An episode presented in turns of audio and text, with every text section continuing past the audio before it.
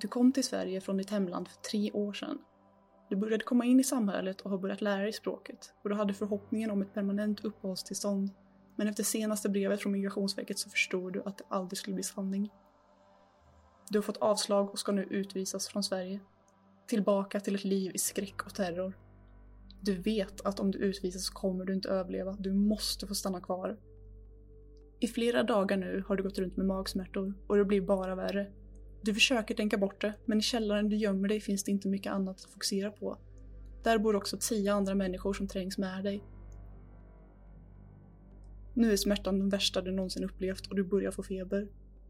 En av de som bor med dig är utbildad läkare och konstaterar att det nog är en inflammerad blindtarm. Du måste få akut vård. Men du vet att sedan regeringens nya förslag gick igenom så kan du inte söka vård. Söker du vård så riskerar du att upptäckas och anges till polis och migrationsverket av vårdpersonalen. Du kan chansa och hoppas att det som vårdar dig inte anger dig, men då riskerar vårdpersonalen själva straff. Så nu är ditt val att fortsätta gömma dig och kanske dö i den mörka fuktiga källaren. Eller söka vård och riskera att utvisas till en garanterad död. Vad ska du välja?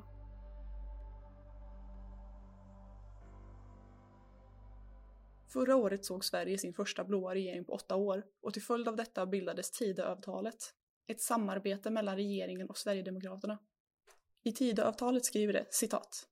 Samarbetet ska lägga grunden för en långsiktigt hållbar samverkan med syftet att genomföra reformer som löser de stora samhällsproblem Sverige har på områden såsom bland annat kriminalitet, migration, integration, ekonomi, skola, hälso och sjukvård, energi och klimat. Samarbetet ska ske under villkor som tillgodoser alla ingående parters intressen. Under rubriken Migration och integration står det att det vill utöka arbetet och förstärka möjligheter till inre utlänningskontroller och effektivt verkställighetsarbete. För att kortfatta denna del av avtalet. Regeringen vill alltså att offentliganställda ska bli skyldiga till att anmäla de papperslösa som de kommer i kontakt med under sin arbetsdag. Detta förslag har bemötts av grov kritik, bland annat av vårdpersonal.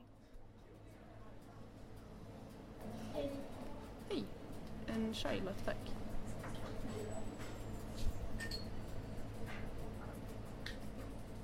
Jag befinner mig på ett café i centrala Skövde för att träffa Malin, en undersköterska som jobbar här i Skaraborg. Malin är en av de offentliganställda som uttryckt sin motvilja mot förslaget via sociala medier.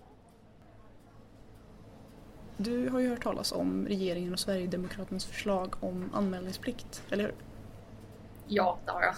Hur ser du personligen på det här förslaget? Det går ju emot min både etik och moral som jag har som en vårdgivande person. Att söka vård är en rättighet, inget man ska straffas för. Vi kommer inte straffas om vi söker vård. Det ska ingen annan heller göra.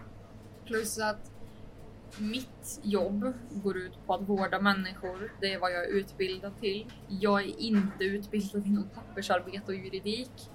Därför ska inte jag jobba med det min tid som jag har, som redan är knapp på mitt jobb, eh, eftersom att vi är egentligen ganska få och att då vi skulle använda vår dyrbara tid till att göra pappersarbete för att anmäla någon för att de har fått ett hjärtstillestånd utanför eller någon har tagit dit dem och de behöver hjälp.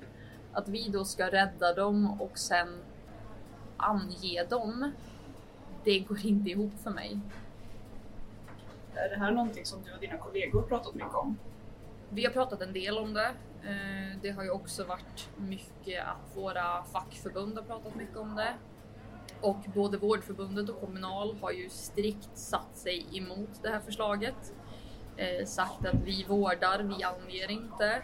Eh, och det är ju något som vi alla står för. Jag står för det, mina kollegor står för det. Jag skulle inte ange någon om de kom och sökte vård för mig. Och Vårdförbundet och Kommunal är inte det enda fackförbund som står emot detta förslag.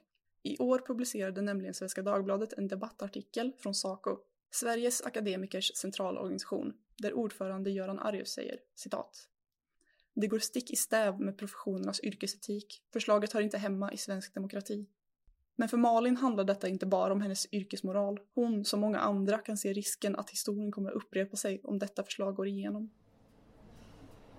Jag har också en historia av att min farmor är från Tyskland, växte upp under andra världskriget. Så för mig blir det så surrealistiskt att Det känns som att historien upprepar sig själv.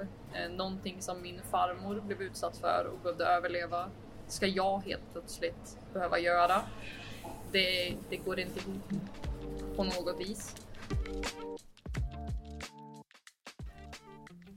Anmälningsplikten utreds nu genom att regeringen ger tilläggsdirektiv till den pågående utredningen om åtgärder för att stärka återvändandeverksamheten.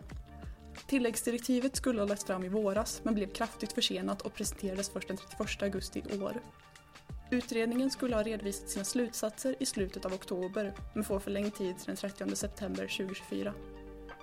Nu på söndag förväntas upp mot 5 000 människor samlas i Stockholm i protest mot regeringens och SDs beslut att gå vidare med utredningen om angiverilagen.